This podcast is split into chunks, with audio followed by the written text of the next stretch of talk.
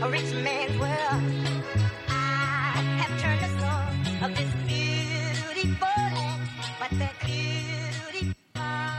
привет!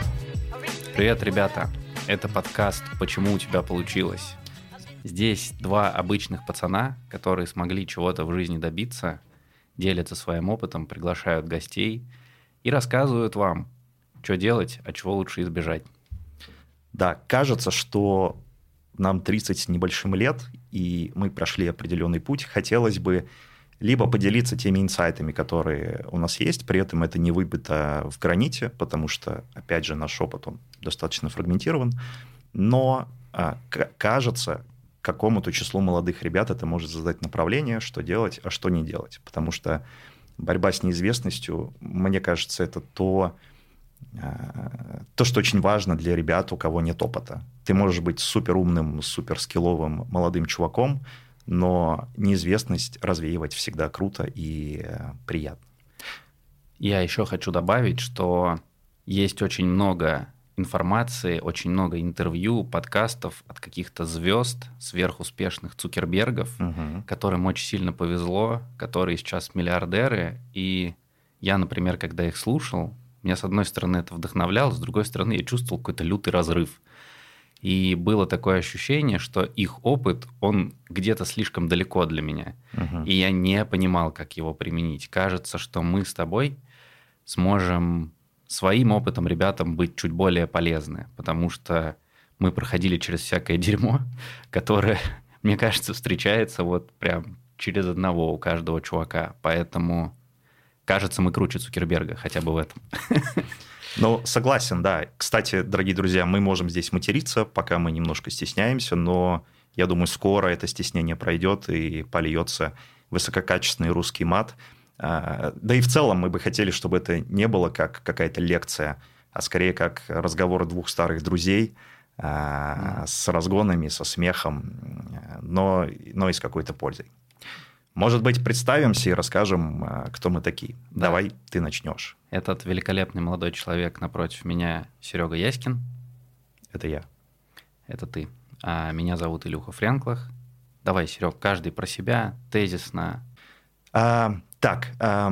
Смотрите, я родом из города Саранск. И, по сути, мне кажется, это определило всю мою дальнейшую судьбу и то, какой я человек сейчас. Но если вкратце, то я получил достаточно хорошее образование в городе Нижний Новгород в школе и в университете. В общем-то, с Ильей мы там и познакомились. Было время. Да. После чего в молодом возрасте, мне кажется, я перепробовал порядка 10 профессий, и были компании, где я работал меньше одного рабочего дня. Это был такой этап творческого поиска, когда ты приходишь такой: о, это точно не мое, и просто встаешь и уходишь. Кажется, сейчас это называется стажерская программа. Тогда такого не было. Да, было несколько попыток запустить какой-то малый бизнес, что-то я там продавал, в основном в сфере торговли. Ты должен сказать это. Да, я продавал тапки-зайки. Спасибо. Да, но еще рисовали какие-то картины, шаржи на заказ, и то есть студентам второго курса я уже зарабатывал что-то там 30 тысяч рублей. Безумные деньги, чувствовал себя королем. Да, классное было время. Вот, после чего начался мой карьерный путь. Я переехал в Москву, и, в общем-то, у меня появилась возможность поработать в компании «Деловые линии» на тот момент, да и сейчас один из лидеров рынка логистики, с суперклассными процессами. И туда, по сути, я пришел на позицию внутреннего консультанта по развитию вообще любых бизнес-процессов. И это прикольно, потому что ты, как молодой чувак, можешь там окунуть носик в разные процессы компании. Потом я строил продукты еще в нескольких логистических компаниях, запустил 2 стартапа, один в голом поле, второй внутри компании «Озон», это компания «Озон Рокет». Вот, то есть, по сути, с нуля за 1,5 года на несколько миллиардов рублей выручки мы вышли, там очень быстро, очень классный кейс. Сейчас я отвечаю в компании Яндекс, в компании Яндекс.Доставка за рост одного из продуктов. То есть я бизнес-лидер продукта Cargo. Это такие грузовички, 20 тысяч исполнителей по всей России. Как такси, только грузовички. Вот два слова про то, какой я человек. Мне кажется, я супер прямой, немножко токсичный, с высоким уровнем критического мышления чувак. И, с одной стороны, это мне здорово помогает развиваться в компаниях, где вообще не любят воду и воздуханство. С другой стороны, конечно, ребята, которые политики и дружат со всеми и надевают маски, у них зачастую получается более устойчивые отношения выстраивать внутри команды с SEO, акционерами и так далее. Илюха, мне кажется, я достаточно рассказал, давай поговорим отлично. Про тебя. Слушай, я тебя слушаю, серьезный ты парень, Серег. Спасибо. Так вот, когда делаешь такой зум-аут, смотришь, думаешь, нифига себе, вот это путь. Да, давай чуть-чуть про меня. Я... люблю начинать прям с корней, поэтому я учился в Нижнем Новгороде. Спасибо бабушке, что я учился в лицее, где познакомились как раз с Серегой, подружились, где мы получили, правда, очень хороший старт в плане образования. У меня еще в школе был очень хороший опыт конфликтов. Я все время был таким сложным достаточно пацаном, никого не слушал, бегал курить на переменах в открытую. Конфликтовал с директором, директор пытался меня выгнать, закошмарить, в итоге выгнали его раньше меня, и это главная победа в моей жизни. Строгий был мужик. Да.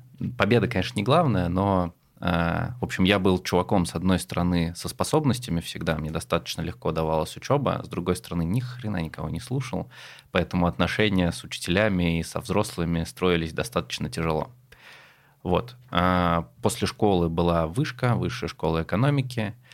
Я параллельно учился прогать и пытался в малый бизнес. Мы с другом, с Андрюхой, начали продавать часы там со своими изображениями на циферблатах. Тоже вышли на какой-то доход. С своими изображениями, не с вашими лицами. Ну, не с нами. Хотя, многие заказывали с нашими лицами. Вообще с любым. Вот, тоже вышли на доходы в несколько десятков тысяч рублей и поняли, что такое розничный микробизнес. Я до сих пор вспоминаю, как мне звонили люди и спрашивали, почему у меня не работают часы. Я говорил, прислони циферблат к уху, мудила. Он прислонял, говорил, тикают, и клал трубку. Вот. После этого таким достаточно переломным моментом стало, к нам приезжал чувак читать лекции из Москвы, Леша Карлов, привет тебе, надеюсь, ты еще жив, у которого было свое небольшое СММ-агентство. Мы устроились к нему менеджерами по социальным сетям сначала, в параллель что-то пытались стартапить, потом из менеджеров по социальных сетей выросли, там сделали IT-отдел внутри этого агентства. После этого я решил все-таки переехать в Москву, устроился в другое рекламное агентство. И вот эта история, она прям... Я много ребят знаю, которые на этом остановились. И прям в 45 до сих пор работают в этих рекламных агентствах. Но это неплохо. Это неплохо, хотя я бы себя заклевал за стагнацию. Но если они счастливы, базара зира вообще. Вот. После этого я попал в компанию Яндекс, в Яндекс.Такси. Меня еще Лев Волож брал на работу туда, который основал эту историю. Да, он взял меня на работу и свалил. Туда как раз пришла тогда та команда, которая сейчас рулит большим Яндексом. Тигран стал CEO Яндекс.Такси на тот момент. Нас было всего там человек 30. Я там был в стадию активного роста, когда мы сначала сделали несколько прям базовых вещей, типа там вау-фича, оплата картой в такси, промокоды, вот такие истории. Тем не менее, я там год всего провел, но за этот год, это был год за 5 просто. Мы очень много всего сделали, масштабировались на несколько городов, команда выросла во много раз. А я, прям скрипя сердцем после этого, ушел делать каршеринг BelkaCar. И это был прям супер прорыв для меня. Это был первый опыт, когда мы построили прям бизнес на несколько ярдов, сотни автомобилей, потом 1000 автомобилей, где я строил команду под себя, процессы под себя, очень много ошибался, но тем не менее мы это сделали, мы порвали рынок, мы стали лидерами. Потом вышел Яндекс, те ребята, с которыми я раньше работал. Сделал то же самое с вами. Да, сделал то же самое с нами, это правда.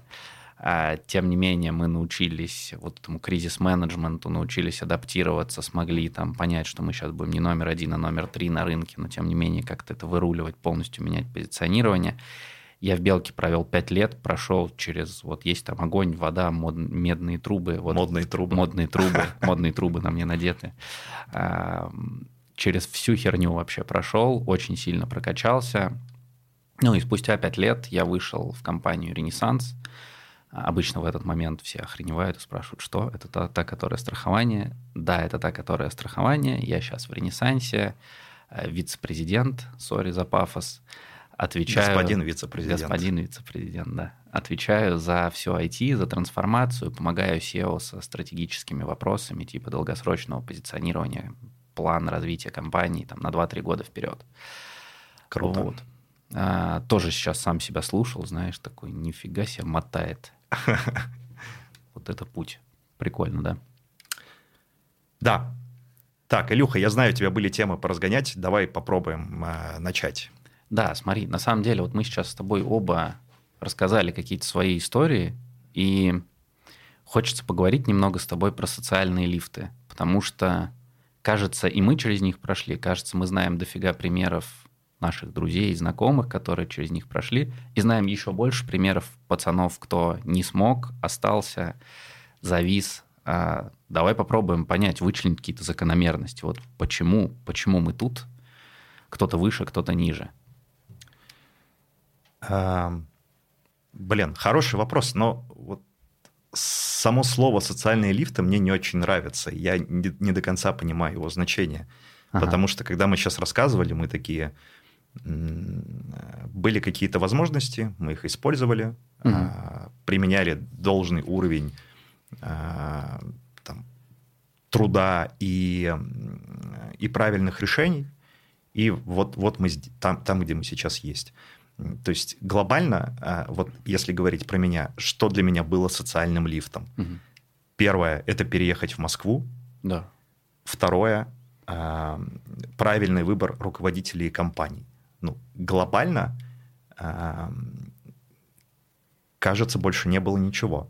Ну, то есть, например, у меня появилась возможность в деловых линиях развивать складскую логистику, транспортную, там еще 10 видов логистик, оптимизировать закупки и так далее. И я такой, кажется, теперь я понимаю, как работает большая корпорация, а раз я понимаю, из каких элементов и связей она состоит, я могу это менять. И не только менять, в смысле, в лучшую сторону в идеале.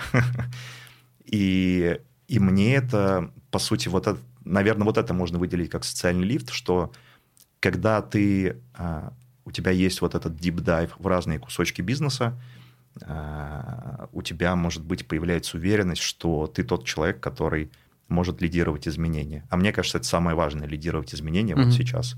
Просто там заниматься файн-тюнингом какого-то кусочка, мне кажется, не приносит сейчас славы и денег, если честно.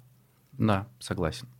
Я вот могу пример привести, что у меня есть в голове на эту тему. Смотри, именно социальный лифт в классическом определении, это условно, когда есть какой-то институт, ты можешь с помощью него перепрыгнуть на другое сословие, грубо говоря. То есть, да. Не знаю, например, пойти... Из какого ты сословия, Илюха? Например, пойти в армию и, отслужив, сразу попасть на какую-то высокооплачиваемую профессию. Такого у меня не было, конечно. Ну, типа Израиля, где это как один из элементов. У меня сейчас там братья, кстати, вот я надеюсь, они через сословие перепрыгнут как раз.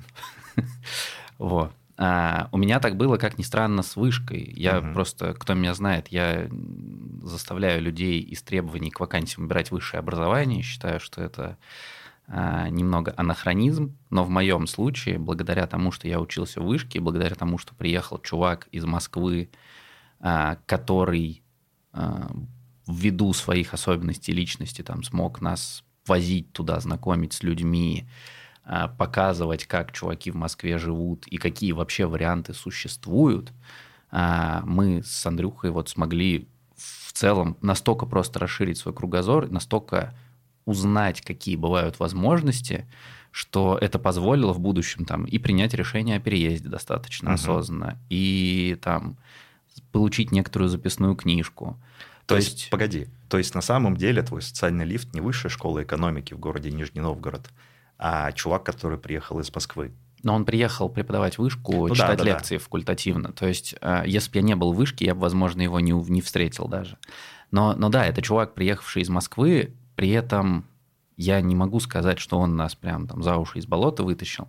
Скорее, благодаря ему мы увидели, что бывает, и смогли за это уже уцепиться. Это прикольно, да. Вот, это первый пример, который могу привести. Второй пример, который я могу привести, я на самом деле, так оглядываясь назад, брейнштормил за это, есть компании с брендом, которые, даже если ты там занимался полной херней и был вообще самым конченным сотрудником, если это есть у тебя в резюме, это открывает тебе супер новые возможности. У меня есть Яндекс, строчка в резюме, сейчас она достаточно давно уже, и в целом не имеет большого значения, но я помню, когда я искал работу до Яндекса, имея опыт каких-то там рекламных агентств, я был просто одним из массы. Когда это был Яндекс в резюмешке, и это просто дичь, на тебя сразу нападают. И я видел, как ребята, которые работали со мной, не буду называть имен, но они были не самыми сильными чуваками, как они уходили на зарплату X3 просто потому, что написано, что рулил каким-то продуктом внутри Яндекса. Поэтому любая, даже самая хреновая строчка в резюме, но компания с брендом и с именем, они прям дают людям буст. Я видел это очень много раз. Согласен, да, согласен. То есть, итого, правильный вуз, те возможности, которые дает вуз с точки зрения приглашенных гостей. Кстати, Вышка, мне кажется, часто зовет всяких бизнесменов, предпринимателей вести какие-то там занятия. Правильная компания на старте, которая дает тебе как некую звездочку при дальнейших переговорах с другими компаниями, на тебя просто начинают смотреть. Да. Переезд в Москву. Обязательно. Если вы не в Москве, берите билет прямо сейчас. Ну, в целом, дальше уже, мне кажется, некий элемент везения, потому что, в принципе, командное перемещение в России все еще принято. То есть, если у тебя есть сильные руководители на твоем текущем месте, и ты нормально контрибьютишь в успех вашего подразделения, высока вероятность, что ты можешь релоцироваться в другую компанию не сам, а тебя просто подтянут с хорошим продвижением на входе по деньгам. Да. И очень важно всегда чувствовать себя голодным, всегда думать. Вот. А как тебе социальный лифт, богатые родители? Я не знаю. Мама, папа, привет. Да нет, слушай, я на самом деле рефлексировал на эту тему немного. Там, знаешь, вот иногда рассуждаешь. А хотел бы я, чтобы там моя судьба сложилась по-другому, чтобы у меня были богатые родители. Вроде я бы лет 20 сэкономил, наверное, развитие на этом. Но в итоге, во-первых, спасибо родителям за здоровую голову, правда, искренне, потому что бывают ребята из достаточно богатых семей, но с такими тараканами, что они потом в терапии по 10 лет сидят и не могут разобраться, почему им хочется трахать кого-то там, не того. Во-вторых, все-таки мои амбиции в жизни, скорее всего, обусловлены травмой, связанной там с бедностью, с несвободой в начале жизни, когда там, я не знаю, ты не можешь купить себе мячик футбольный, не можешь позволить себе чипсы, когда кто-то там может. Чипсы, да, кстати, чипсы, я тоже хотел привести пример. Я помню, в школе, там, это был какой-то класс 4, и я завидовал детям, у кого с собой в школу был йогурт. Да. Ну, типа, для меня это было что-то на богатом. Серег, я в первый раз попробовал сникерс, мне было лет 14, а Биг Мак в Макдональдс, я прям помню, ну, это пораньше было, лет 10 мне было, но, чтобы ты понимал, приехал дядя из Москвы. Сам привез Биг Мак? Нет, он бы не довез, в Нижнем был уже Макдональдс на площади Горького, и он повез меня в Макдональдс, и для меня это было как, как, я не знаю, если сейчас в Майами-Бич пойти морепродукты есть, примерно. Прикольно. Так. А у тебя, ты вот сейчас рассказывал про, в целом мы рассуждали про богатых родителей, как социальный лифт.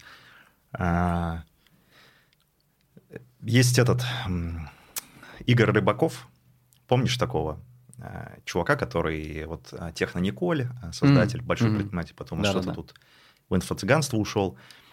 Но в целом он часто говорит про жажду, и мне понравилось вот это выражение про жажду, потому что я ее чувствую до сих пор. Да. Вот просто прикольное определение того внутреннего состояния, когда тебе всегда мало, Наверное, это какая-то психологическая травма, это надо бы проработать. Но в целом это работает и помогает там, до какого-то уровня. И не снижает качество жизни, потому что ты такой всегда собран, всегда готов фигачить, и всегда водишь жалом по сторонам, так, где бы что-то еще, там какой-то проект подцепить, куда перейти, как улучшить там свое положение в этом мире.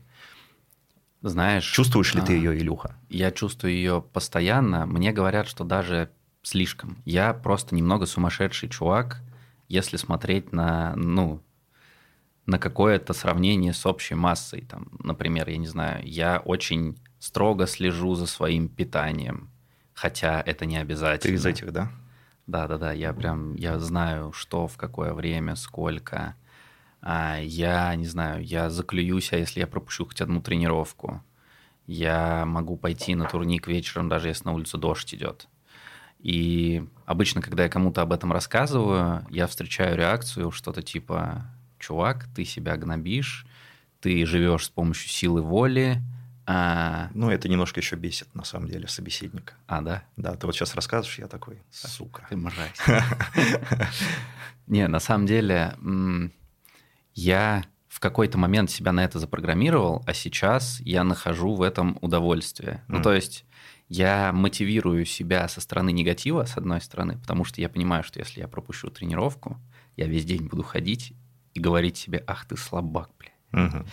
Но с другой стороны, когда я делаю что-то через преодоление, это вызывает во мне такой пряник, грубо говоря, вместо кнута. Знаешь, что сейчас подумал? Это очень похоже на то, как воспитывают детей, мне кажется. Потому что ребенок это... Но он ничего не хочет глобально. Вот с текущим уровнем удовольствия, которое доступно для детей... очень сложно найти вот эту мотивацию чем-то заниматься, мне кажется, в современном мире.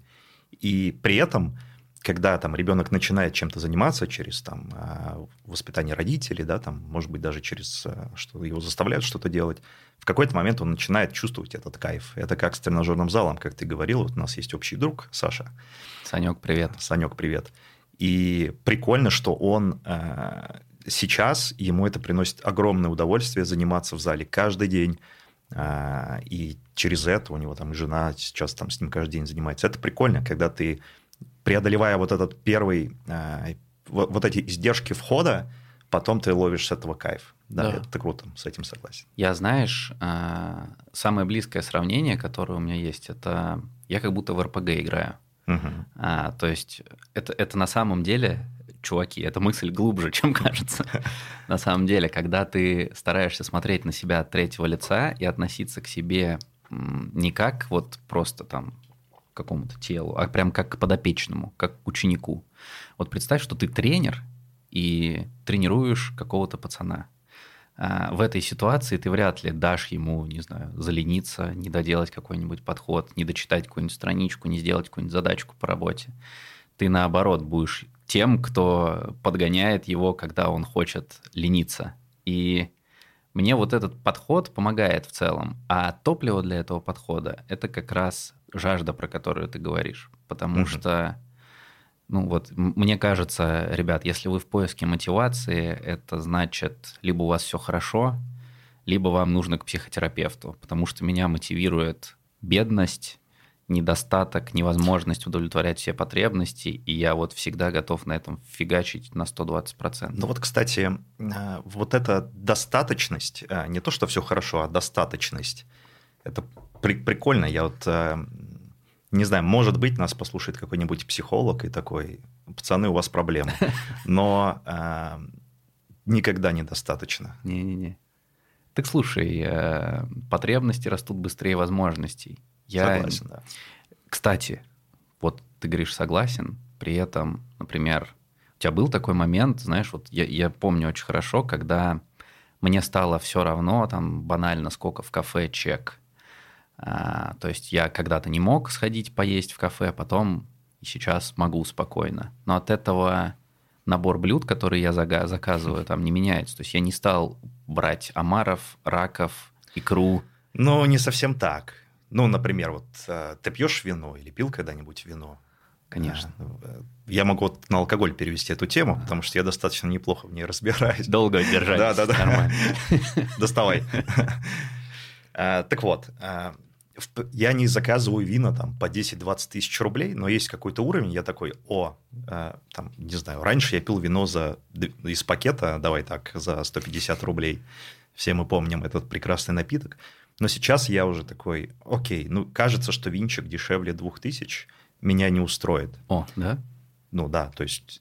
Меня устраивает. Хорошо, можно найти от 1,5 до 2 какие-то хорошие варианты, но в целом, если там говорить про вино, вот про рост потребности в этой части, да, или взять, например, вискарь. Типа есть Джеймсон за 1000 рублей, но есть Macallan, и это чувствуется все совершенно по-другому, я могу себе это позволить, и это круто. Может быть, хотя я беру вино через приложение Вивино. Вивино, свяжитесь с нами. Просто по рейтингу. Ну, то есть я могу взять бутылку подороже, бутылку подешевле. Короче, я не знаю. Во мне осталось вот это, даже, знаешь, чувство немного дискомфорта, когда ты живешь, когда ты показываешь какой-то класс сословия. Знаешь, например... Если я еду в такси бизнес-класса, а я обычно не еду в такси бизнес-класса, мне нравится комфорт плюс. Комфорт плюс, потому что в нем есть выделенка, а в бизнесе нет, и это просто непрактично. Но тем не менее... Выделенка? Выделенная полоса в такси. Не пускают туда Мерседесы. Не знал. Да, вот. Если я еду на такси бизнес-класса, например, и я вижу, что, я не знаю, водитель объезжает какую-нибудь пробку, или его начинают все пропускать, мне до сих пор немного неловко. Хотя, казалось бы, надо этим наслаждаться. Ну вот условно, давай по-другому. Серег, ты бы хотел мигалку? Да. Блин. Я не могу ответить на этот вопрос однозначно, прикинь. Ну, давай так. Я далек от революционных настроений. Я не пассионарий с этой точки зрения, вот что общество какое-то не такое. Да? Оно такое, какое есть сейчас. И я могу его менять только вот в каком-то близком окружении, то, что рядом со мной. И если сейчас в России есть дяди с мигалками, а есть дяди без мигалок, я бы хотел стать дядей с мигалкой, потому что это наша текущая реальность. Этот подкаст называется «Темная сторона силы». Ну, почему? Ну, окей. А в темной стороне нет ничего плохого, Илюха. Это, как знаешь, было такое произведение у Лукьяненко «Ночной дозор», вот это читал. И там же в телевизионной версии, мне кажется, не очень хорошо было раскрыто, а я читал просто книги. И там была прикольная история, что вот есть темные и светлые, и темные – это на самом деле неплохие. А это люди иные, которые делают в первую очередь для себя, а светлые делают в первую очередь для всех. И вот этот конфликт индивидуализма и чего-то такого более социального, общинного, и я тут, конечно, склоняюсь больше к индивидуальности и к тому, что каждый человек отвечает за себя, никто не виноват, кроме него, и улучшать нужно в первую очередь свои условия, нежели чем... Тут я согласен. Соседа или еще кого-нибудь. Это тоже, кстати, фактор успеха. Философия в целом индивидуализма, она...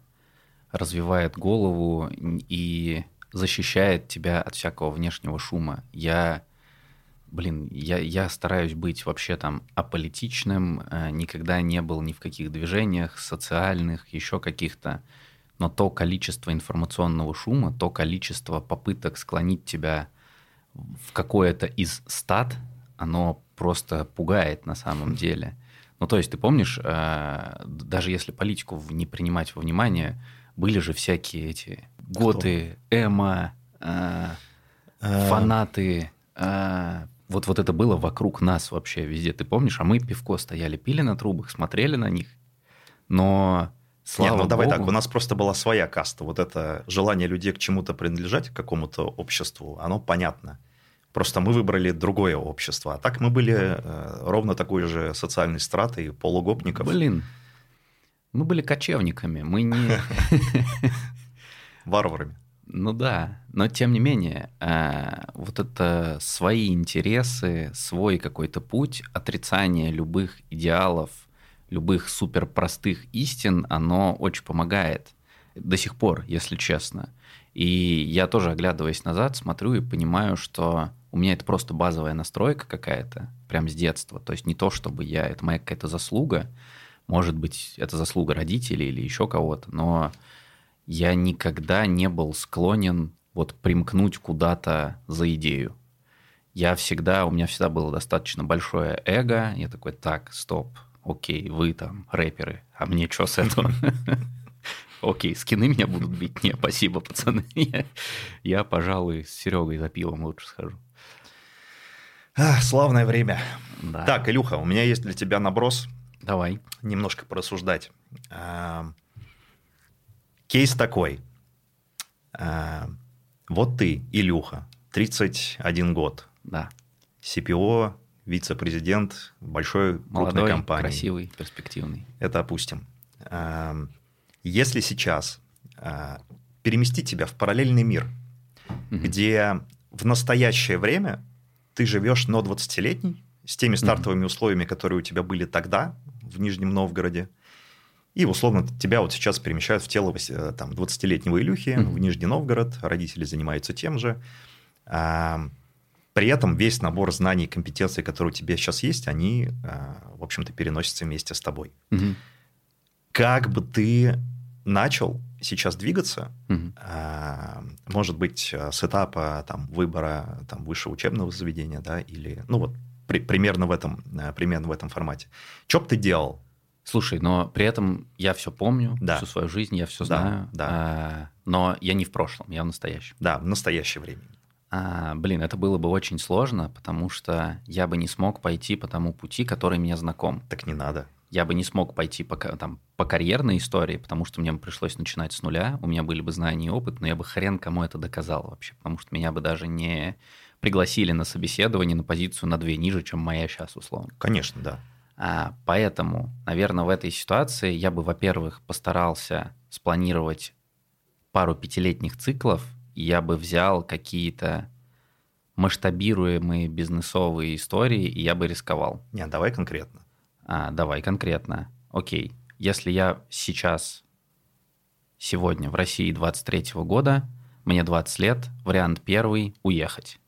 Не буду ничего говорить про политику, но тем не менее мы видим, что здесь население беднеет, покупательская способность беднеет, при этом рынок достаточно насыщен классными инновационными решениями. Условно возьмем, например, финтех. В России охренительный финтех, фудтех. Они прям самые передовые и задают стандарты рынка для всего мира. При этом, что будет с населением, демографическая яма, перспективы непонятные. Можно поехать в какую-то страну, которая имеет тренд на увеличение покупательской способности. Не-не-не, это не прокатит с Сергеем Яськиным. Давай конкретно. Ты говоришь уехать. Куда? Уехать делать финтех в Израиль, например. Хорошо. В Европу. Ну, то есть Европа, Америка, Израиль. В Америку не поехал бы, свои причины. В Европу поехал бы, в Израиль, на втором месте он у меня был в приоритетах.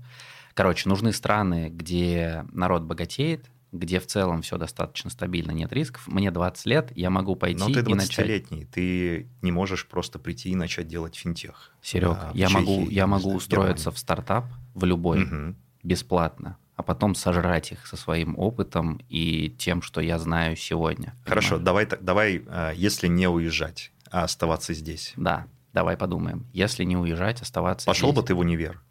Нет, конечно.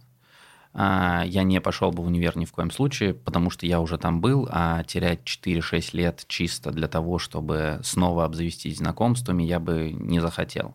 Короче, удельная ценность знакомств, когда ты чувак с опытом, она не такая высокая на самом деле. Абсолютно. Не-не-не. Я такое же количество знакомств, которое приобрел в универе, приобрету, устроившись в Карпу. Согласен. За год. Я бы пошел в какую-то компанию, которой все хорошо на рынке, там, в какой-нибудь бигтех, скорее всего, типа Яндекса того же самого, или ВК, может быть, сейчас даже больше перспектив имеет в связи с обстановкой. Я бы очень сильно вкладывался в нетворк, я бы очень сильно старался в растущий проект попасть, потому что растущие проекты дают тебе возможность расти, компания может расти внизу тебя, грубо говоря. То есть ты не Понятно, продвигаешься по карьере вверх, но у тебя появляются какие-то подчиненные и так далее. бигтех. Как топ бы ты пошел? Ну, то есть, какую бы роль ты себе выбрал? Есть такая профессия, которая не требует никаких знаний, навыков, но достаточно ценится. Профессия называется менеджер проектов. Да. Ты Кстати, можешь... в Яндексе, мне кажется, 90% позиций называются менеджер проектов. Да, и я был там в этой позиции тоже в далеком каком-то 14-м, кажется, или 15-м году.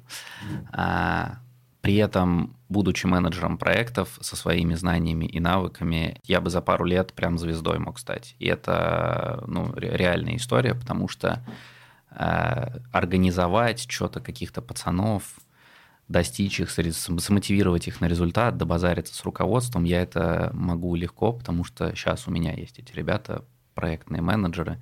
Ну, то есть это не составило бы проблемы, я это делал много раз. Я думаю, что я бы смог выйти на тот уровень, на котором я сейчас, просто там не за 10 лет, а за 5, условно. В бизнес бы ты не пошел сразу?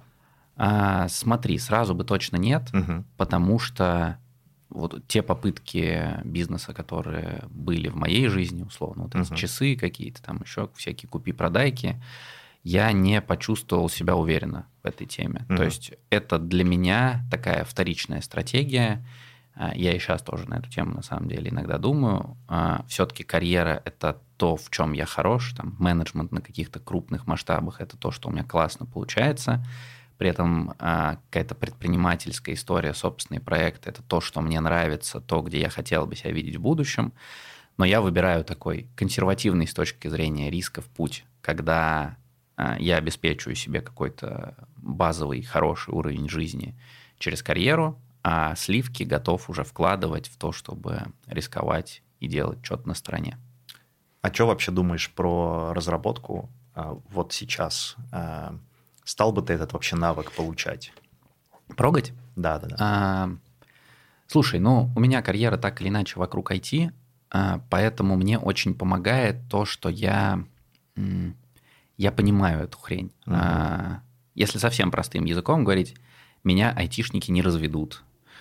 Знаешь, я могу, как прораб с рабочими, которые делают квартиру, с ними разговаривать на одном языке, и, условно, это дает мне хорошее конкурентное преимущество. Если бы я хотел строить карьеру с этой же стороны, да, я бы попробовал. Но в целом быть там каким-то разработчиком – это отдельный особый дзен. Есть вот каста интровертных профессий, где очень важны hard skills, типа, например, программисты, врачи, опять же, где надо прям быть таким очень усидчивым человеком, знать очень много науки и потом реализовываться чисто через харды.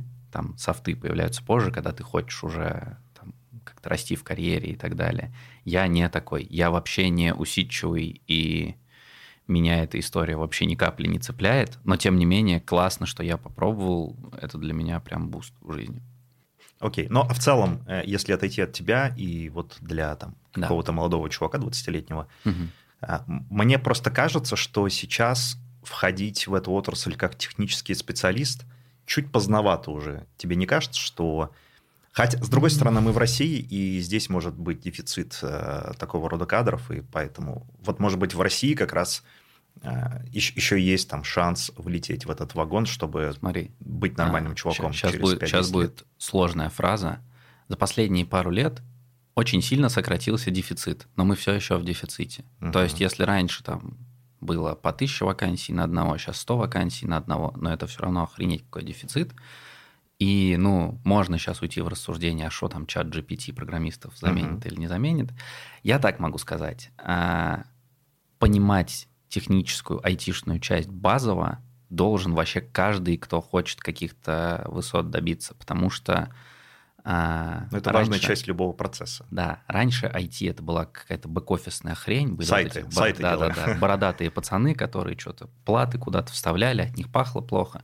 Сейчас это не то немного. Сейчас это просто ДНК любого бизнеса. Знаешь компанию «Самолет», например?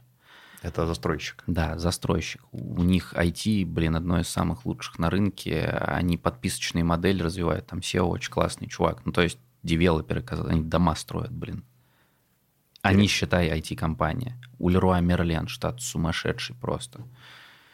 То есть это... Это больше не какой-то сторонний навык для задротов. Это база.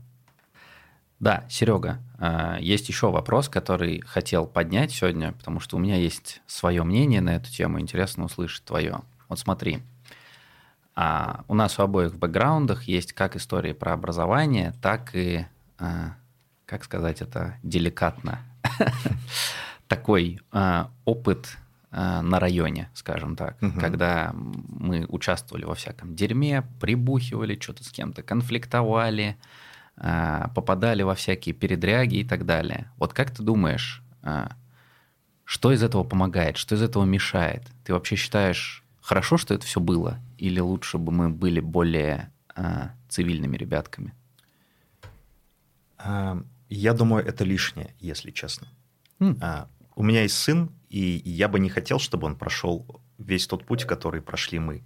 И мне кажется, что как бы те плюсы в нашем характере, да, которые, как нам кажется, пришли оттуда, например, какая-то здоровая агрессия, да, необходимость отстаивать собственные интересы любыми способами, вплоть до физических,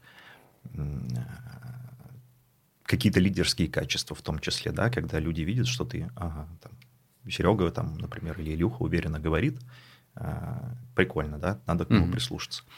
Мне кажется, это все нарабатывается несколько проще в нормальном мире, нежели чем это было у нас. С другой стороны, мы никак не могли на это повлиять. Мы были в том мире, в котором были.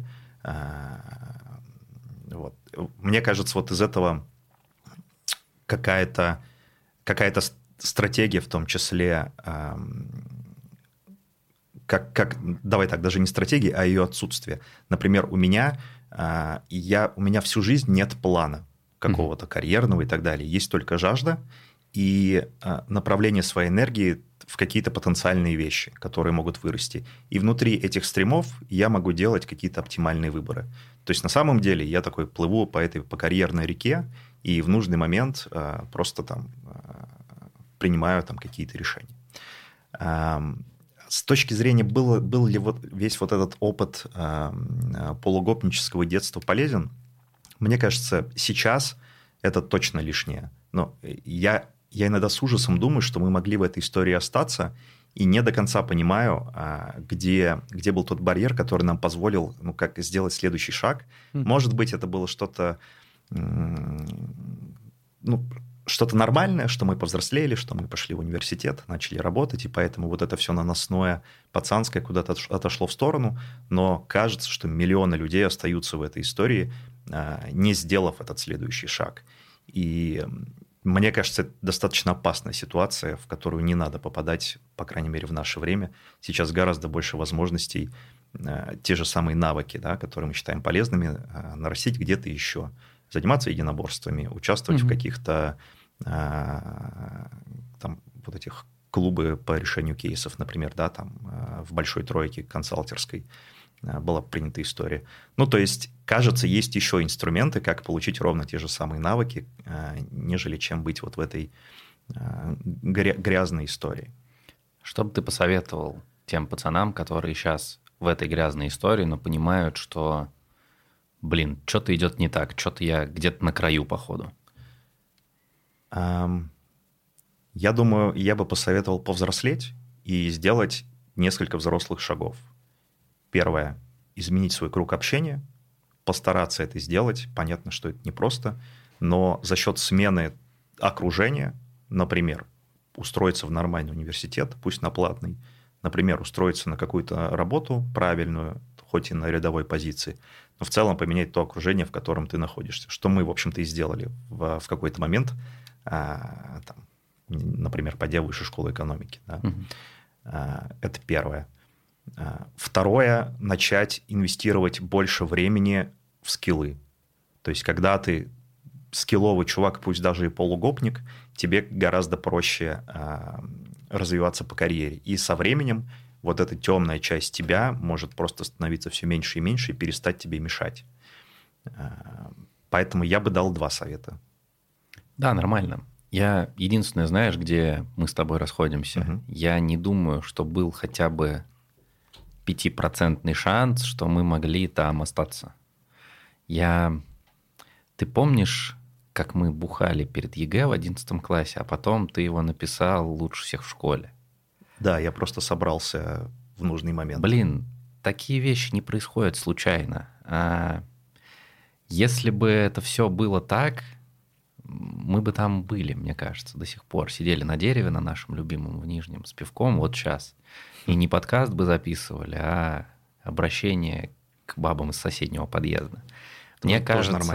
Мне кажется, что путь был определен уже тогда. Уже тогда были амбиции, и мы уже тогда как-то не были такими уж полугодниками. Возможно, мы не чувствовали шанса. Вот как знаешь, вот как я рассказывал, что нужно просто в правильный момент принять решение. И тогда, учась в школе, у нас не было каких-то развилок. То есть этих шансов просто не было. Ты просто жил вот в этой среде и старался там занять какую-то нишу, да? Вот, в общем, в этом обществе. А чтобы эти шансы начали появляться, это окружение просто надо изменить. И, кажется, универ и работа – это вот два выхода из этой ситуации. Да, это в целом, на самом деле, кажется, что такая проблема на уровне России, во-первых, отсутствие доверия какого-то, в целом, знаешь, друг к другу, к системе, к обществу. И непонятно, где вот эти социальные лифты, про которые мы говорили, находятся. То есть я, когда учился в школе, у меня было до хрена амбиций, но я вообще не понимал, какие передо мной возможности открыты. Я понимал такой, я умный чувак, я вроде выше среднего, тут как-то себя уверенно чувствую и в обществе, и на уроках, и так далее. Но куда мне двинуться, я просто не знал. И пока не приехал там волшебник в голубом вертолете из Москвы, который просто рассказал, что есть вот город, и там много таких же, как ты. И вообще туда можно переехать. Да, я просто не знал об этом, представляешь? И мне кажется, в этом смысле сейчас даже всякие стажировки, сейчас компании типа Яндекса в это дело вкладываются, они настолько упрощают путь. То есть, прикинь, у тебя сразу есть план какой-то. Это супер. С ума сойти вообще. Это роскошь, о которой мы не мечтали даже. Мы не понимали, как о ней мечтать. Не, давай так, я не знал, что эти компании вообще есть. То есть, какие-то там общепопулярные были, понятно, где-то на заднем фоне. Не знаю, «Газпром», вот я знал, например. Помнишь, к нам в школе бабуля приходила и рассказывала про профориентацию? Да. Туман войны не очень развеялся после этих уроков. Но кажется, сейчас, да, стажерские программы, и в целом большие компании, которые нанимают молодежь, это вообще супер круто. Вам легче, дорогие друзья. Да. Тут просто бери и делай. Так, Илюха, такой к тебе еще вопрос. Мы живем в таком корпоративном мире, нас окружают там какие-то тысячи людей с разными скиллами, на разных позициях. При этом, кажется, есть какие-то общие паттерны, почему люди вот в этих обществах, почему у них не получается делать какой-то следующий шаг наверх. Я тут не хочу от тебя какого-то четкого ответа, может быть, скорее просто порассуждать, а какие ты видишь карьерные блокеры сейчас у людей, не знаю, у ребят до 30 лет или 25 лет. Что они делают не так и что им мешает расти куда-то дальше вверх? Смотри, да, я отвечу, я чуть сужу рамки вопроса для себя, потому что, я объясню. Я сейчас нахожусь на топ-менеджерской позиции и очень много работаю с middle management. Среди middle management есть ребята и 25-30 лет, которые достаточно быстро выросли, все равно быть условно SEO минус 2 в крупной компании в этом возрасте, это классно, но которые находятся на недостаточном уровне осознания происходящего для того, чтобы двигаться дальше. И я прям могу выделить четкие свойства этих ребят. Во-первых, они, знаешь, есть базовый навык эмпатии. Поставь себя на место другого человека и подумай, что он чувствует. Вот это прям банальная прописная истина. Так. Ребята очень редко могут поставить себя на место акционера компании и понять, как он думает. Конечно, не могут, они же... Не-не-не. Они там никогда не были. Слушай, я тоже там никогда не был, но я могу представить, как мыслит этот чувак, что для него действительно важно, а что нет. Ну, представь, что ты собственник бизнеса. Вот тебе важно процесс, а не результат. Но тогда это не про эмпатию, а скорее про возможность перемещаться от какой-то рутины операционных задач к каким-то стратегическим вещам и какому-то бизнес-смыслу вообще. Зачем мы все здесь собрались? Если прям резюмировать, это способность выгрузиться из операционки и попробовать посмотреть на процессы сверху вниз. Я раньше думал, что это базовый навык, честно. Потому что я думал, блин, если ты там в позиции директора или выше в компании, это основной критерий, по которому ты туда попадаешь. Нет, это не правда. Этот навык – это суперсила избранных чуваков. Поэтому, опять, если вы это слушаете, попробуйте развить в себе эту историю. Неважно, на самом деле, на какой позиции ты сейчас находишься. Если ты можешь просто посмотреть на бизнес-модель сверху и сказать: так, нам важно это, нас оценивают вот так, стоимость акций зависит от того, там, как у нас растет прибыль, мы рисуем график для рынка. Если график вверх, он будет ползти вверх дальше. Как только он просаживается в двух точках, появляется негативный тренд, люди скидывают. А что мы для этого можем сделать? Ребята очень часто мыслят интересами своего функционального колодца, своего департамента, но не могут подумать про компанию в целом, и это просто их блочит. А тебе не кажется, сейчас будет наброс, тебе не кажется, что это, наоборот, вредно? Ну, то есть, если ты находишься в каком-то департаменте, у тебя есть какие-то свои личные там цели, KPI, есть ожидания твоего непосредственного руководителя, и при этом где-то есть там наверху дядя-акционер, который размышляет ровно, как ты рассказываешь, про стоимость акций, про стратегию, бизнес-цели и так далее.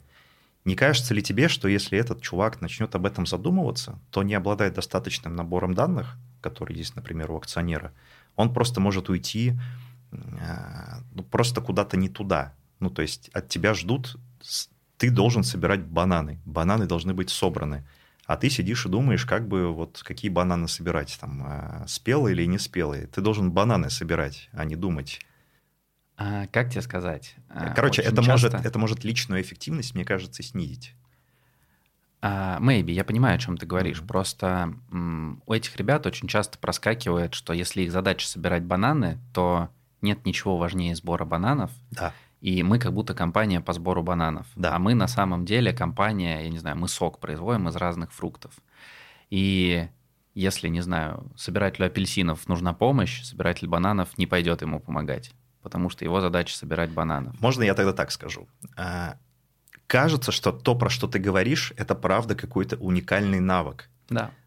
И по сути, ты должен быть готов, что этот уникальный навык может помешать твоей личной эффективности, потому что глобально, ну, это задача там SEO-акционеров рассказать стратегию, поделить цели там на каждый бизнес-юнит и сказать: вы собираете бананы, вы выжимаете там сок, вот с такой эффективностью вы должны это делать, в таком количестве, вот в такие сроки.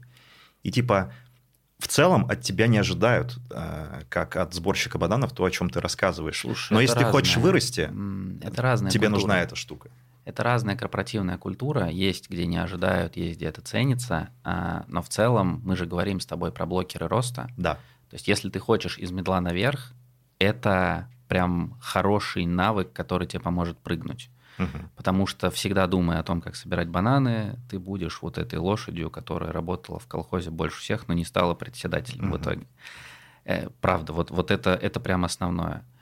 И когда я говорю про «надень шапочку акционера», я не знаю, может быть, такой мой субъективный опыт, может быть, так везде, но фокус людей на процессе... Давай банально. К тебе приходит твой подчиненный, и ты его спрашиваешь, там, что было в последнюю неделю.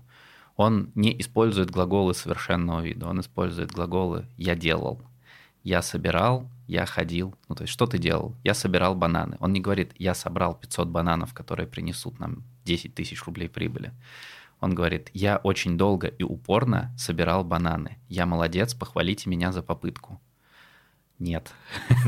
Твоя попытка не важна. Пока ты не научишься мыслить результатом, пока ты не будешь использовать глаголы совершенного вида, тебя не заметят. И знаешь, сейчас очень модно всякие 360 ревью, экологичность, soft skills. Я знаю очень много примеров людей, у которых, ориентировались на результат, это единственное положительное качество. В остальном они полные мудаки, которые достигли очень очень больших высот, поднимаясь по головам и просто работая, долбя в несколько ключевых метрик. Это прям тоже суперсила, и я на самом деле, если первое мне дается легко, история про то, чтобы увидеть компанию, увидеть бизнес-модель, то результат вперед процесса, вперед там, каких-то человеческих качеств и какой-то здоровой атмосферы для меня это такая спорная история. То есть можно сказать, что я знаю такой фактор успеха, но я им пользуюсь 50% только. А мне кажется, вот то, про что ты говоришь, про ориентацию на результат и на попытки, кажется, что в отраслях или там в ситуациях с высокой долей определенности нужно 100% ориентироваться только на результат и не смотреть на число попыток. Есть просто цели. Вы должны там продать на X рублей, вы должны произвести там X товаров. Но в тех отраслях, где у компании нет четкого понимания, что надо делать, то в целом количество попыток это тоже может быть мерилом успеха. Ну, например, есть такая профессия, как бизнес-девелопмент, да, когда ты пытаешься придумать, как компании вырасти еще. Например, там, не только страховать автомобили, да, а давайте страховать там, не знаю, людей, бананы, животных там, и так далее. Людей, бананы. Да. И количество вещей, которые можно застраховать в этом мире, оно достаточно большое. Но, кажется, вот эти все вещи нужно понять, оцифровать, приоритизировать, провести какое-то количество исследований. И это в моменте не дает тебе вот что-то, что можно пощупать. Да. Это скорее поможет тебе принять решение, ну, как стратегически, слушай, куда идти. Это этап воронки. Давайте сначала поймем поляну, а потом решим, как нам на ней действовать. Но надевая шапочку акционера, если это не дало результат за какой-то обозримый срок, 100%. Польза ноль получается. Слушай, мы коснулись одной темы, так вскользь. Хочу обсудить ее с тобой. Корпоративная культура. У нас с тобой достаточно разные пути, и я знаю, что ты работал в компании, где такая здоровая дичь, где как раз результат, где драйв, адреналин. Что ты об этом думаешь? Это хорошо или плохо вообще? О, блин, я не видел другого, Илюха. Для меня сейчас это понятная среда, в которой я научился себя вести с какой-то здоровой долей агрессии и там, приносить определенный результат, при этом не делая фигню. Ну, то есть, если я считаю, что какой-то процесс или какое-то действие фигня, и оно не приведет меня к результату. Короче, супер большой фокус, супер много усилий, и частая смена приоритетов. Это то, например, в чем я живу там, в нескольких последних компаниях. И это супер тяжело там, даже для меня, да, человек, который в этой атмосфере там, последние 10 лет варится. И это супер-супер тяжело для людей, которые попадают туда из каких-то более мягких бирюзовых компаний. Я считаю, что у обеих моделей есть как плюсы, так и минусы, да, как бы нет просто черного и белого. Давай скажу так. На рынках, которые быстро растут, быть бирюзовой компанией нельзя. Это просто вредно, и вы не будете цепляться за те шансы, которые дает рынок и рост. В более стандартизированных отраслях, которые растут там 10, 15, 20% в год, быть дикой компанией странно, потому что у тебя есть какой-то набор процессов, они работают достаточно хорошо, у тебя есть рынок, у тебя нет какого-то риска банкротства, и ты просто файн-тюнишь, где-то там инвестируешь во что-то новое, при этом оптимизируя то старое, что у тебя есть. Вот, поэтому, мне кажется, это все-таки про модель компании и насколько агрессивны у нее амбиции по росту. Модель компании и модель, и та ситуация на рынке, которая есть. Вот, потому что, в принципе, есть, наверное, и агрессивные компании на каких-то стабильных рынках, которые просто хотят там, сделать чуть больше, чем соседи-конкуренты. Слушай, я в целом с логикой согласен. Это можно резюмировать. Есть ран-компании, есть change-компании. Условно, ран-компания – это такая кэш-кау, которая имеет какую-то стратегию консервативного роста, там 15% в год. Это акции, в которые инвестируют для того, чтобы пересидеть какие-то сложные времена, которые дают стабильность. В этих компаниях нужна стабильность, и эти компании не должны быть дикими точно. Есть change-компании, в которых нужно расти, нужно ломать и ставить под сомнение, и поэтому там нужно двигаться быстро и ломать убеждения. Но я, знаешь, что хочу сказать? Как будто бы просто в первых компаниях должны превалировать консерваторы, во-вторых, либералы, условно. То есть это скорее про то, как мы должны принимать решения, а не про то, оправданно или неоправданно там быть авторитарным мудаком. Даже тот же самый Яндекс.Такси, когда я там был, он не был мудацким. Хотя мы ломали стены, мы достаточно жестко и быстро росли, но это не было историей, когда, условно, там, руководитель может позвать к себе команду и как-то жестко обзывать. Да, были всякие трения, были всякие моменты, но вот, там, условно, я рассказывал, кстати, тебе как-то про Тиграна, который меня в тот момент очень сильно в нем раздражало, что он говорил, что надо делать, но не говорил, почему. Угу.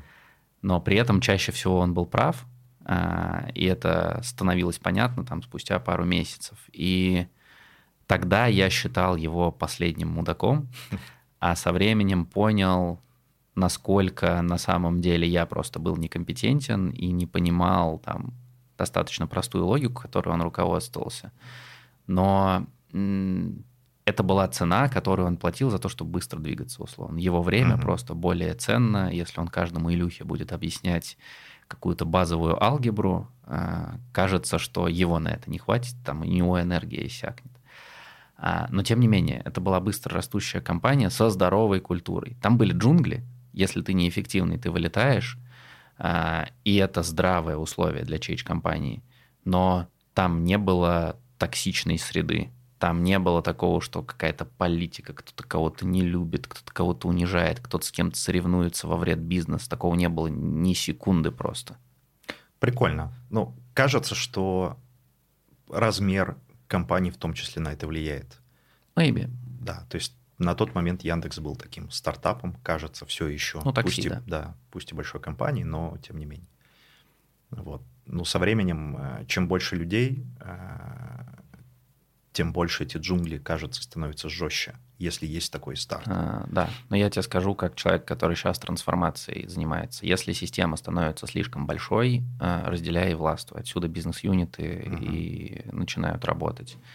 То есть помнишь всякие книжки типа «Сапиенс» и так далее, где нам рассказывают про то, как мы эволюционировали из приматов, и что гомо-сапиенсы смогли завоевать мир, ну, Землю в смысле, на которой мы живем сейчас, благодаря тому, что в какой-то момент у них появилось воображение, и оно позволило преодолеть барьер объединения людей в группы больше, чем 150 человек. То есть там условные шимпанзе, гориллы, они до сих пор могут жить племенами не больше, чем по 150 человек. И также было у всяких предков человека, которые на предыдущих ступеньках эволюции. И вот отсюда и появились всякие корпоративные культуры, политические идеологии. Есть какая-то общая идея, которая объединяет несколько племен, и несколько племен могут жить как одно. И вот в управлении компанией очень классно работает деление очень большой компании на небольшие племена, но с наличием общей идеи. То есть каждых должно быть по 150 особей, там должен быть свой альфа, свои беты, условно.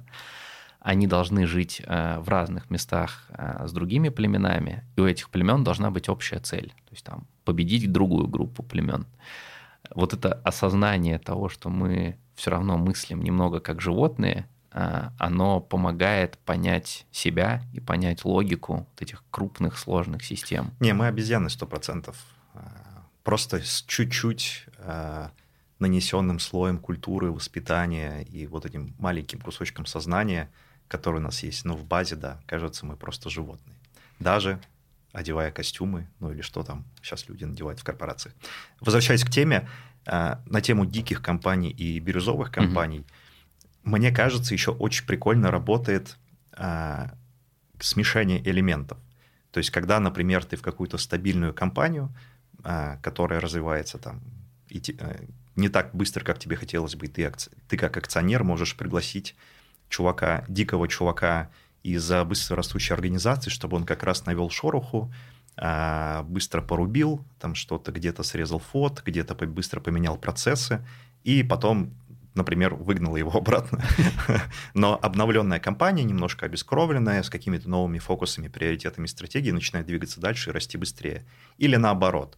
Есть, например, какая-то не знаю, типа Яндекса, Озона, который растет супербыстро.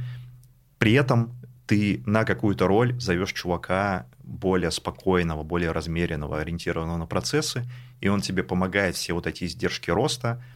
Просто тебе становится чуть меньше больно в каких-то понятных линейных направлениях. Не знаю, например, там, служба поддержки, да, или там какой-то операционный блок, когда вот этот руководитель спокойный за счет того, что он на себя как барьер принимает всю агрессию сверху от SEO, акционеров и так далее, внутри себя все-таки выстраивает какую-то понятную, стабильную историю, или таким неким буфером выступает. Мне кажется, это тоже работает достаточно прикольно.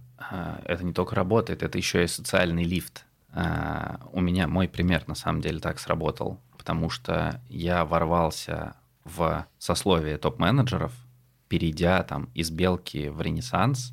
Это был шаг вверх с точки зрения позиции. То есть там до этого у меня было 50 человек максимум в подчинении, сейчас там 500 условно. Угу. Обычно такие шаги делаются внутри одной компании, на самом деле, а не при переходе, потому что ну, управленку все-таки смотрят чаще всего. Это была история, когда крупной компании нужен был человек из Яндексов, из стартапов, который поможет им стать более диджитал. Короче, человек, который принесет с собой культуру и поможет ее распространить внутри компании. Угу. То есть, такая инъекция да. адреналина. Да, абсолютно. И это на самом деле очень классная история, когда компания умеет рефлексировать, когда компания понимает, как она хочет поменяться. Ну, когда я говорю компания, я на самом деле имею в виду правление, там, SEO, акционеров. Во-первых, понимает, как она хочет поменяться. Во-вторых, способна себе признаться, что внутри на это компетенции не хватает. Угу. И вот в этом случае привлечение внешнего человека – это прям симбиоз. То есть, с одной стороны, компания выигрывает, потому что в нее попадает вот эта новая ДНК, и они как-то вместе начинают мутировать. А для внешнего человека это социальный лифт. Потому что я вот, после Белки я думал, я пойду куда-нибудь в международку или в бигтех. А рынок прям пришел ко мне с запросом. Ренессанс была самая классная просто из тех компаний, которые звали меня делать трансформации. Кстати, вот на тему ты чуть начал рассказывать про то, как ты перепрыгнул из сословия в сословие. Да. И у меня в связи с этим два вопроса. Давай, наверное, с первого начнем, он попроще. У меня есть гипотеза, что чем выше человек забирается по любой социальной лестнице, карьера, или, не знаю, в военном деле, да, получает какие-то новые звания, или в политике, его гуманистическая часть личности начинает очень сильно сжиматься. То есть ты перестаешь думать, как, давай назову это, обычный человек. То есть тебя чуть менее заботят чувства людей, тебя чуть менее заботят, не знаю, их будущее, тебя чуть менее заботят, найдет человек там работу или нет. Ты начинаешь размышлять несколько другими порядками, как раз, вот, например, ориентация на результаты, да, или какие-то стратегические вещи. А как там это все перемелется, не так важно. Я это видел в нескольких компаниях. И, наверное, со своей гипотезой согласен, потому что я ее придумал. Видишь ли ты это такое вот на своем примере, что чем выше человек забирается, тем, не знаю, может быть, мерзкий, неправильное слово, но вот тем более негуманистическим чуваком он становится. Серег. Да. Все успешные люди либо психопаты, либо педофилы. Да нет, на самом деле это работает вот как на моем примере. Когда у тебя меньше процессов, меньше людей в подчинении, у тебя работают индивидуальные подходы, человеческие договоренности, решения задач через какие-то исключения. Когда ты поднимаешься выше, и это происходит не всегда плавно, значение системы и процессов становится выше, чем значение каждого конкретного человека. И ты, условно, у тебя есть 10 прямых подчиненных, когда под тобой всего 10 человек, и у тебя есть 10 прямых подчиненных, когда под тобой 500 человек. Ты одинаковое количество энергии тратишь на people management прямой, вот непосредственных тех, кто под тобой, но в твоей цепочке приоритетов гораздо выше, чем человеческие отношения, становится работоспособность системы. И ты больше следишь за последствиями для процесса, чем за последствиями для человека. И это добавляет черстости. Тут ты прав. То есть ты больше думаешь про то, какой эффект в этой долгой цепочке причин и следствий каждое действие, каждое сказанное слово принесет, чем о том, как, не знаю, развивать какого-нибудь чувака или как там помогать ему в чем-то. Здесь... Но тут, знаешь, вот, например, один из примеров – это сокращение команды, например. Когда ты тимлид, вот как раз 10 человек, кажется, потеря и личное увольнение там, каждого из, там, каждого, да, кто под тобой, такая. Это прям травмирующе. Да, ну, не очень простая задача поначалу. Потом привыкаешь. Да. Но когда ты, я не знаю, например, акционер, да, или CEO какой-то компании, вырезать целый департамент для тебя становится... достаточно простой задачей с точки зрения внутреннего мира ощущений. Я вот скорее про это. Абсолютно, да. Ну, слушай, это как любой первый опыт. В целом вообще уволить человека в первый раз было сложно. Я что-то там переживал, у меня руки тряслись. Там в 10-й раз уже просто business as usual. С этим, наверное, также немного. Но...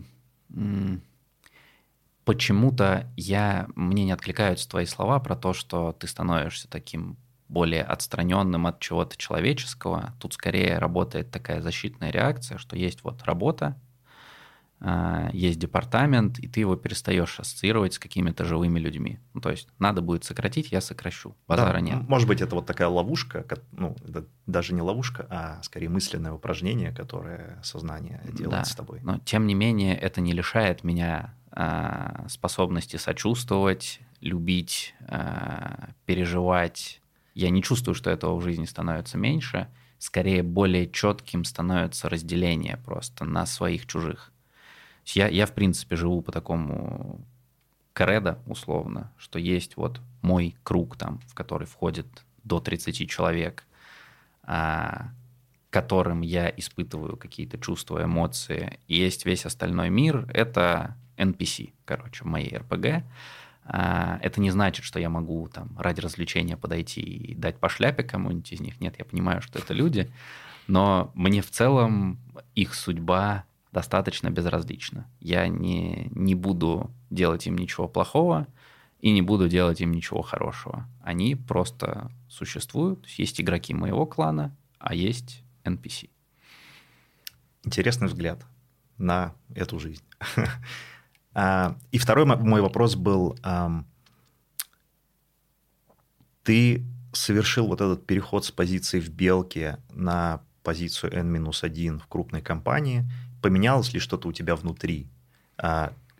Может быть, у тебя снизилась какая-то тревога, или наоборот, ты стал больше чему-то времени уделять? Короче, как твой внутренний мир поменялся на уровне эмоций и вот ментальности?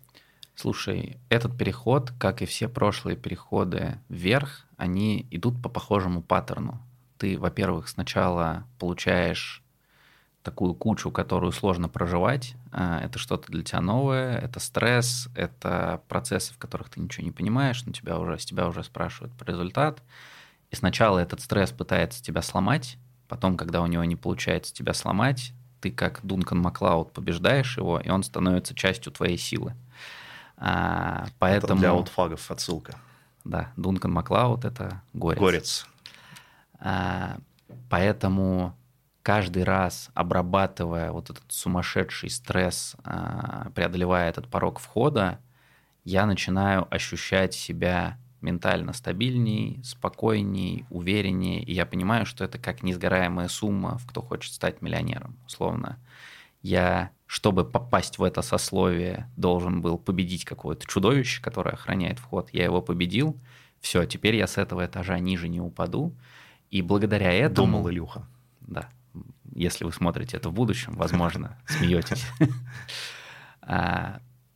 Но, тем не менее, ты становишься спокойнее и увереннее в себе, и как-то все равно улыбка проступает на лице. Но это длится минут 15, а после этого жажда, про которую мы с тобой сегодня уже говорили, спрашивает, а что дальше? Что-то мы засиделись. А как теперь расти. Понятно. Я не умею долго кайфовать. То есть есть просто какой-то паттерн перехода, издержки перехода, стресс, его отработка, и вот ты снова в каком-то, в своем обычном состоянии. То есть нет такого, что ты такой: да, я король, я, у меня нет тревоги, я богат. Ну, то есть нет такой истории. Не, я чувствую себя этим. Сизиф, по-моему, или как был, который все камень время толкал. Камень тащит вверх, и вот каждая новая ачивка — это такое плато перед тем, как... Ты маленькую горку такой преодолел, а дальше следующее. Да, но вот в этой философии стоицизма Сизифа считают счастливым человеком, потому что он всю жизнь делает дело, выкладывается по полной, и он несет что-то правильное людям. Его же наказали там за то, что он поделился с людьми знаниями. Я вот с людьми знаниями не делюсь, но вот это постоянное хождение в гору и кайф от того, что иногда получается какое-то плато, мне это близко на самом деле. Если я перед собой горы не увижу, мне кажется, я сяду и такой: а что теперь делать вообще? Как жить-то дальше? Да, согласен. Илюх, мне кажется, классно поболтали. Предлагаю закругляться.